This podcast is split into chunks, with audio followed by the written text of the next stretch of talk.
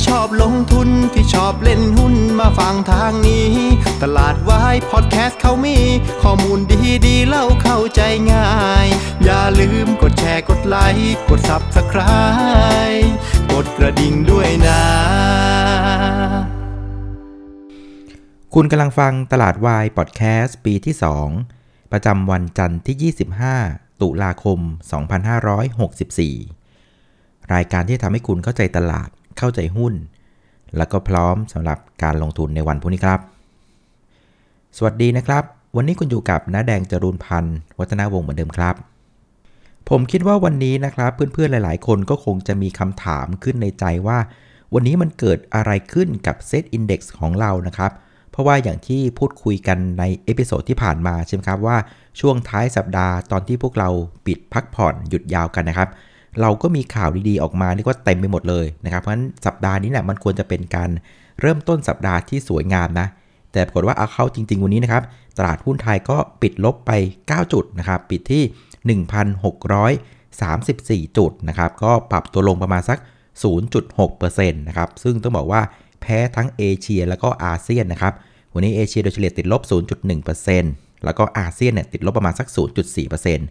ก็จะเห็นว่าการปรับตัวลงวันนี้เนี่ยก็พอๆกับฝั่งของอาเซียนนะใกล้ ๆ กันนะครับ โดยประเด็นที่ทำให้ตลาดหุ้นไทยในเช้านี้นะครับเรียกว่าตื่นกันมาด้วยความหวังในเชิงบวกเลยนะครับ เพราะว่าในปลายสัปดาห์ที่ผ่านมานะ่ะมันก็มีข่าวเชิงบวกหลาย ๆ ประเด็นนะครับ ไม่ว่าจะเป็นเรื่องของการเพิ่มจำนวนประเทศนะครับที่อนุญาตให้นักท่องเที่ยวต่างชาติ ที่ฉีดวัคซีนครบ 2 เข็มแล้วน่ะสามารถเข้ามาเที่ยวประเทศไทยได้นะครับ โดยไม่ต้องกักตัวนะครับ ก่อนหน้านี้นายกตู่เนี่ยก็บอกว่ามา10 ประเทศนะครับล่าสุดก็มีการขยับขึ้นมาเป็น 46 ประเทศแล้วนะครับข่าวดีที่ 2 คือเรื่องของการยกเลิกเคอร์ฟิวใน 17 จังหวัดนะครับ อันนี้ก็ถือว่าเป็นสิ่งที่ทุกคนรอคอย แล้วก็ประเด็นที่ 3 เกิดขึ้นในช่วงของภาคบ่ายนะครับในวันพฤหัสนะครับก็คือการที่แบงก์ชาตินะครับก็มีการผ่อนเกณฑ์ LTV แล้วนะครับในเรื่องของการกู้นะครับไปซื้ออสังหาริมทรัพย์ต่างๆนะครับเพราะเห็นว่า 3 ประเด็นหลักๆเนี่ยถือว่าเป็นประเด็นในเชิงบวกทั้งสิ้นเลยนะครับทั้งเรื่องของภาคท่องเที่ยว เรื่องของการใช้ชีวิตนะครับเรื่องของภาคอสังหาริมทรัพย์นะครับแต่ว่ามันก็กลับไม่เพียงพอนะครับที่ทำให้ตลาดหุ้นวันนี้เราสามารถเดินหน้าในช่วงบวกได้นะครับ ก็มีคนพยายามหาคำตอบนะว่าเอ๊ะทำไมเนี่ยวันนี้ตลาดหุ้นมันถึงปิดลบนะนะครับ บางคนก็คิดว่าอาจจะเป็นเรื่องของประเทศจีนหรือเปล่านะครับ เพราะว่าช่วงเสาร์ที่ผ่านมา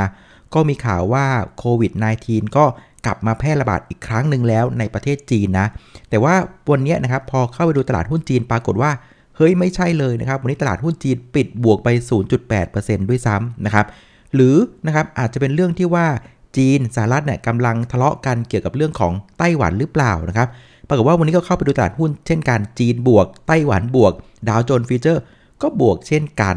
นะครับ เพราะฉะนั้นจะเห็นว่าประเด็นที่ทำให้ตลาดลบวันนี้เนี่ยคงไม่ใช่เรื่องของโควิดจีน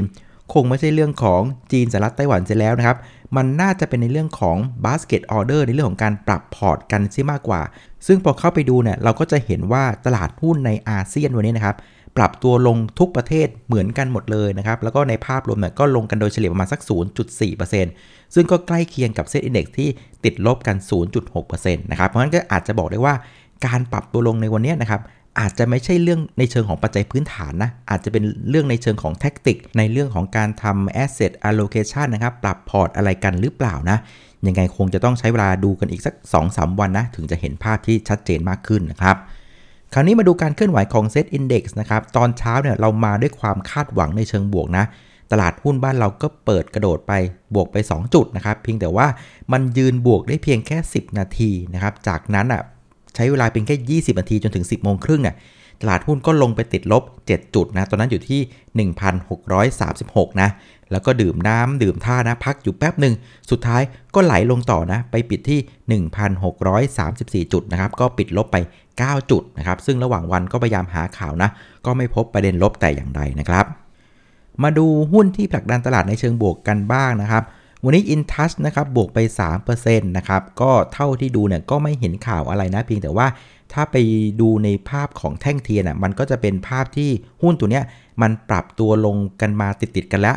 15 วันทำการนะ มันก็เข้าแนวรับสำคัญพอดีก็เป็นภาพของการเด้งขึ้นมานะครับ ส่วนอีกกลุ่มหนึ่งนะครับก็คือกลุ่มอสังหาริมทรัพย์นะครับหลังจากเมื่อท้ายสัปดาห์ที่ผ่านมานะครับทางแบงก์ชาติเองก็มีการผ่อนเกณฑ์ ในการกู้นะครับใครที่จะซื้ออสังหาริมทรัพย์ ตอนนี้ก็สามารถกู้เต็มได้ 100%แล้วนะครับ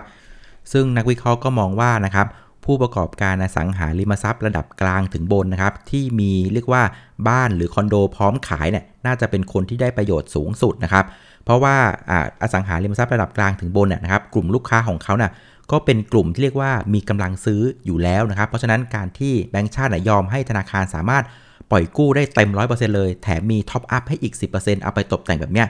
ก็น่าจะจูงใจนะครับให้ผู้บริโภคสามารถเข้ามาทำสัญญาได้ตามแผนนะครับ ส่วนอสังหาริมทรัพย์ระดับล่างเนี่ยอันนี้ก็ต้องยอมรับว่ากลุ่มลูกค้าเขาเนี่ยก็จะเป็นกลุ่มลูกค้าที่กำลังซื้ออาจจะไม่ได้ดีนักนะครับฐานะการเงินอาจจะไม่ได้เข้มแข็งมาก ซึ่งเหล่านี้นะครับเป็นกลุ่มที่ธนาคารเองก็เรียกว่ากระอักกระอ่วนใจแต่ที่จะปล่อยกู้เหล่านี้นะเพราะงั้นกลุ่มอสังหาริมทรัพย์ระดับล่างนะก็คิดว่าอาจจะไม่ได้ประโยชน์มากเท่าไหร่นะแต่ว่าอย่างไรก็ดีนะครับ ดูให้ดีนะครับ คือประเด็นนี้นะครับ คนที่จะได้ประโยชน์มากๆนะคือคนที่ทำพวกของบ้านนะทาวน์โฮมเพราะว่าพวกเนี้ย มันสามารถนะครับใช้เวลาประมาณสัก 6 เดือนก็สามารถเสร็จโครงการได้นะครับหรือนะครับจะเป็นกลุ่มหนึ่งที่มีคอนโดมิเนียมที่เสร็จแล้วพร้อมขายแล้วหรือว่าขายไม่ออกแล้วเนี่ยก็สามารถเรียกว่าได้ประโยชน์จากเกมนี้ เพราะว่าอะไร เพราะว่าเกณฑ์ของแบงก์ชาตินะครับ การที่กู้ LTV 100%เนี่ย คือเขากำหนดไว้ว่านะครับลูกค้าเนี่ยจะต้องมาเซ็นสัญญาภายในวันที่ 31 ธันวาปี 65นะครับเพราะฉะนั้นมีเวลาอีกประมาณสัก 14-15 เดือนเท่านั้นเองนะครับเพราะฉะนั้นใครที่จะไปสร้างคอนโดใหม่ตอนนี้คงจะไม่ทันเพื่อขายสำหรับเกณฑ์นี้นะ เพราะว่ามันมีเวลาเป็นแค่ 10 กว่าเดือนเท่านั้นเองนะครับคราวนี้กลุ่มที่กดดันตลาดในเชิงลบวันนี้นะครับก็จะเป็นกลุ่มของสินค้าโภคภัณฑ์นะคือก่อนหน้านี้คนก็บอกว่าสินค้าโภคภัณฑ์เนี่ยมันเอาไว้สู้กับเงินเฟ้อซึ่งทุกวันนี้ก็ต้องบอกว่ามึงเงินมันก็ยังเฟ้ออยู่นะ เงินเฟ้อมันไม่ได้ลดลงเลยนะครับ เพียงแต่ว่าตอนนี้มันมีความกังวลในเรื่องของเศรษฐกิจจีนนะครับ อย่างที่ผมเล่าให้ฟังว่า ตัวของดัชนีผู้จัดการฝ่ายจัดซื้อนะครับหรือที่เรียกว่า PMI นะครับโดยเฉพาะเรื่องของภาคการผลิตที่ประเทศจีนเนี่ยนะครับซึ่งจีนเนี่ยเป็นประเทศที่บริโภคสินค้าโภคภัณฑ์เรียกว่าเยอะที่สุดในโลกนะครับซึ่งตัวของ PMI จีนภาคการผลิตเนี่ยมันเป็น leading indicator ที่บอกว่าทางผู้จัดการฝ่ายจัดซื้อเนี่ยเขามองภาพเศรษฐกิจข้างหน้ายังไงนะครับ ถ้ามองว่าเศรษฐกิจดีนะครับเขาก็จะสั่งสินค้าวัตถุดิบเข้ามาเพื่อใช้ในการผลิต คราวนี้ประเด็นมันคือว่าตัวของ PMI ภาคการผลิตของจีนเนี่ยมันปรับตัวลดลงมา 6 เดือนติดติดกันแล้วนะครับ แล้วตอนนี้มันต่ำกว่า 50 จุดแล้วนะครับ อันนี้มันก็เลยสร้างความกังวลให้กับผู้ประกอบการที่มีความเกี่ยวพันกับเรื่องของสินค้าโภคภัณฑ์นะครับ เช่นพวกของเรือต่างๆครับ PSL RCL TTA หรือแม้กระทั่งตัวของบ้านปูนะฐานหินก็ถือว่าเป็นสินค้าโภคภัณฑ์ด้วยนะครับ ส่วนอีกกลุ่มหนึ่งที่ปรับตัวลงนะ ก็จะเป็นกลุ่มที่อาจจะมีความเกี่ยวเนื่องกับจีนค่อนข้างเยอะนะชาวจีนนะ วันนี้ LT ติดลบเป็น1%นะครับสปาติดลบเป็น1%นะครับก็อาจจะดึงข่าวเกี่ยวกับลักษณะที่ว่าประเทศจีนน่ยมีการแพร่ระบาดโควิด -19 อีกรอบนึงแล้วนะครับเพราะฉะนั้นคนจีนอาจจะได้ออกประเทศช้าลงกว่าเดิมหรือเปล่า ก็เลยทำให้ตลาดมีความกังวลกันนะครับ ราะฉะนั้นสรุปหน้าหุ้นวันนี้เนี่ยลักษณะของการเล่นเนี่ยมันก็จะเป็นเล่นในกลุ่มที่ได้ประโยชน์ครับมีประเด็นส่วนตัวอย่างเช่น กลุ่มของอสังหาริมทรัพย์นะครับส่วนกลุ่มที่เริ่มเบาๆ ก็จะเป็นกลุ่มที่มีความสัมพันธ์กับจีนเยอะๆนะครับก็คงจะต้องดูท่าทีจีนอีกสักพักหนึ่งนะ ผมว่า PMI ภาคการผลิตรอบหน้าเนี่ยเป็นจุดที่สำคัญมาก มันต้องเด้งนะ ถ้าเกิดว่ามันไม่เด้งเนี่ยน่าจะมีปัญหาละนะครับส่วนผู้เล่นในตลาดวันนี้นะครับนักลงทุนสถาบันกับต่างชาติเนี่ยก็เปลี่ยนใจมาขายพร้อมกันนะครับ กองทุนขายไป 1,244 ล้านบาทนะครับ ส่วนนักลงทุนต่างชาติขายไป 2,106 ล้านบาทนะครับ ซึ่งก็ต้องบอกว่ามันเป็นช่วงที่ไม่ค่อยมีประเด็นแล้วก็ปัจจัยอะไรใหม่ๆนะครับ นักลงทุนสถาบันก็ใช้จังหวะนี้ในการทำ sector rotation เนาะ ขายหุ้นข้างบนซื้อหุ้นข้างล่าง ส่วนต่างชาติเองก็จะมีการปรับพอร์ตในลักษณะที่เป็นบาสเกตบ้างนะครับ ก็อาจจะเจอกันแบบนี้บ่อยๆนะครับ ส่วนมูลค่าการซื้อขายวันนี้นะครับก็ถือว่าค่อนข้างเงียบเหงาเลยทีเดียวนะครับ วันนี้อยู่ที่ 65,177 ล้านบาทนะครับก็ลดลงไป 9%จากเมื่อวันพฤหัสนะครับส่วนประเด็นที่จะส่งผลต่อตลาดหุ้นบ้านเราในวันพรุ่งนี้นะครับ เข้าไปไล่ดูในคืนนี้นะครับ ก็ไม่มีอีเวนต์อะไรใหม่ๆ ใหญ่ ๆ ในต่างประเทศนะนะครับ เพราะฉะนั้นลักษณะการเคลื่อนไหวของเซ็ตอินดี x เนี่ย ก็น่าจะคล้ายๆ กับที่เล่าให้ฟังใน episode ที่ผ่านมานะ มันน่าจะเป็นลักษณะที่เคลื่อนไหวในกรอบแคบๆนะ ด้านล่างอยู่ที่ 1,630 ด้านบนอยู่ที่ 1,650 นะครับ เพราะฉะนั้นหน้าเทรดช่วงนี้ก็จะใช้ลักษณะของ swing trade เป็นหลักนะครับ เวลาดัชนีเนี่ยเข้าใกล้ๆ 1,630 นะ ก็เป็นจุดที่น่าสนใจในการเสี่ยงซื้อนะ ซึ่งกลุ่มหุ้นที่น่าสนใจในบริเวณ 1,630 นะครับ ก็จะเป็นกลุ่มที่ได้ประโยชน์จากเรื่องของการเปิดเมืองอะไรต่างๆ นะครับ แล้วก็เป็นกลุ่มหุ้นที่นักลงทุนต่างชาติเนี่ยเฝ้ามองอยู่ด้วยนะครับ ก็อย่างเช่นกลุ่มของธนาคารนะครับ ซึ่งธนาคารจริงๆ น่าสนใจนะ เพราะว่ามันเป็นกลุ่มที่ประกาศงบจบไปแล้วนะครับ เพราะฉะนั้นเรื่องของการ sell on fact buy on fact เนี่ยมันจบไปละ เพราะฉะนั้นจากไปเนี้ยมันก็จะเป็นเรื่องของการขับเคลื่อนไปตามเรื่องของปัจจัยพื้นฐาน ซึ่งในภาพใหญ่อย่างที่พวกเราทราบกันคืองบไตรมาสสามเนี่ยมันเป็นงบที่ อาจจะแผ่วลงมาจากไตรมาสสนะครับแต่ว่าไตรมาสสี่เนี่ยมันจะเป็นจุดที่ กลุ่มธนาคารอะมันกำลังเริ่มฟื้นตัวขึ้นมา สอดคล้องกับภาคเศรษฐกิจ สอดคล้องกับเรื่องของการเปิดเมืองนะครับแล้วถ้าเกิดว่าถอยไปไกลกว่านี้นะครับ เราก็จะเห็นในภาพใหญ่ของโลกเราว่า ตอนนี้เราอยู่ในจังหวะที่ธนาคารกลางทั่วโลกนะกำลังพยายามลดสภาพคล่องนะครับ ลดเรื่องของเงินเฟ้อนะครับ ซึ่งเครื่องมือหนึ่งที่เขาจะใช้ก็คือเรื่องของการขึ้นอัตราดอกเบี้ยนะครับ ซึ่งกลุ่มธนาคารนะเป็นกลุ่มที่มีความชื่นชอบมากเลยนะครับ เมื่อไหร่ที่ขึ้นดอกเบี้ยนะธนาคารจะแฮปปี้มากๆนะครับ แม้ว่าบ้านเราเนี่ยต้องยอมรับว่าการขึ้นดอกเบี้ยบ้านเราอาจจะช้ากว่าเพื่อนนะ เพราะว่าเศรษฐกิจเราเนี่ยได้รับผลกระทบค่อนข้างมากเพราะฉะนั้นการขึ้นดอกเบี้ยที่เร็วเกินไปเนี่ยมันก็จะเป็นการทำร้ายเศรษฐกิจของบ้านเราเองนะ แต่ว่าในภาพเทรนด์ใหญ่ทั่วโลกเนี่ยเขากำลังจะขยับขึ้น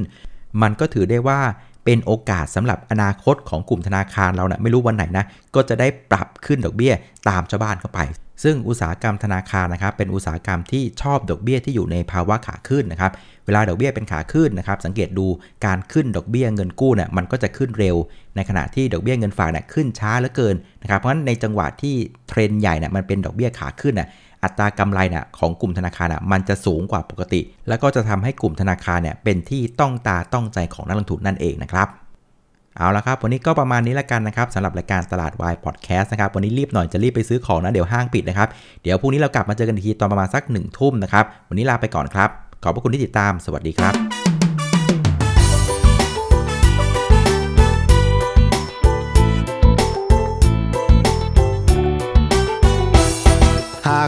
ที่ชอบลงทุนที่ชอบเล่นหุ้นมาฟังทางนี้ ตลาดวายพอดแคสต์เขามี ข้อมูลดีดีเล่าเข้าใจง่าย อย่าลืมกดแชร์กดไลค์กด Subscribe กดกระดิ่งด้วยนะ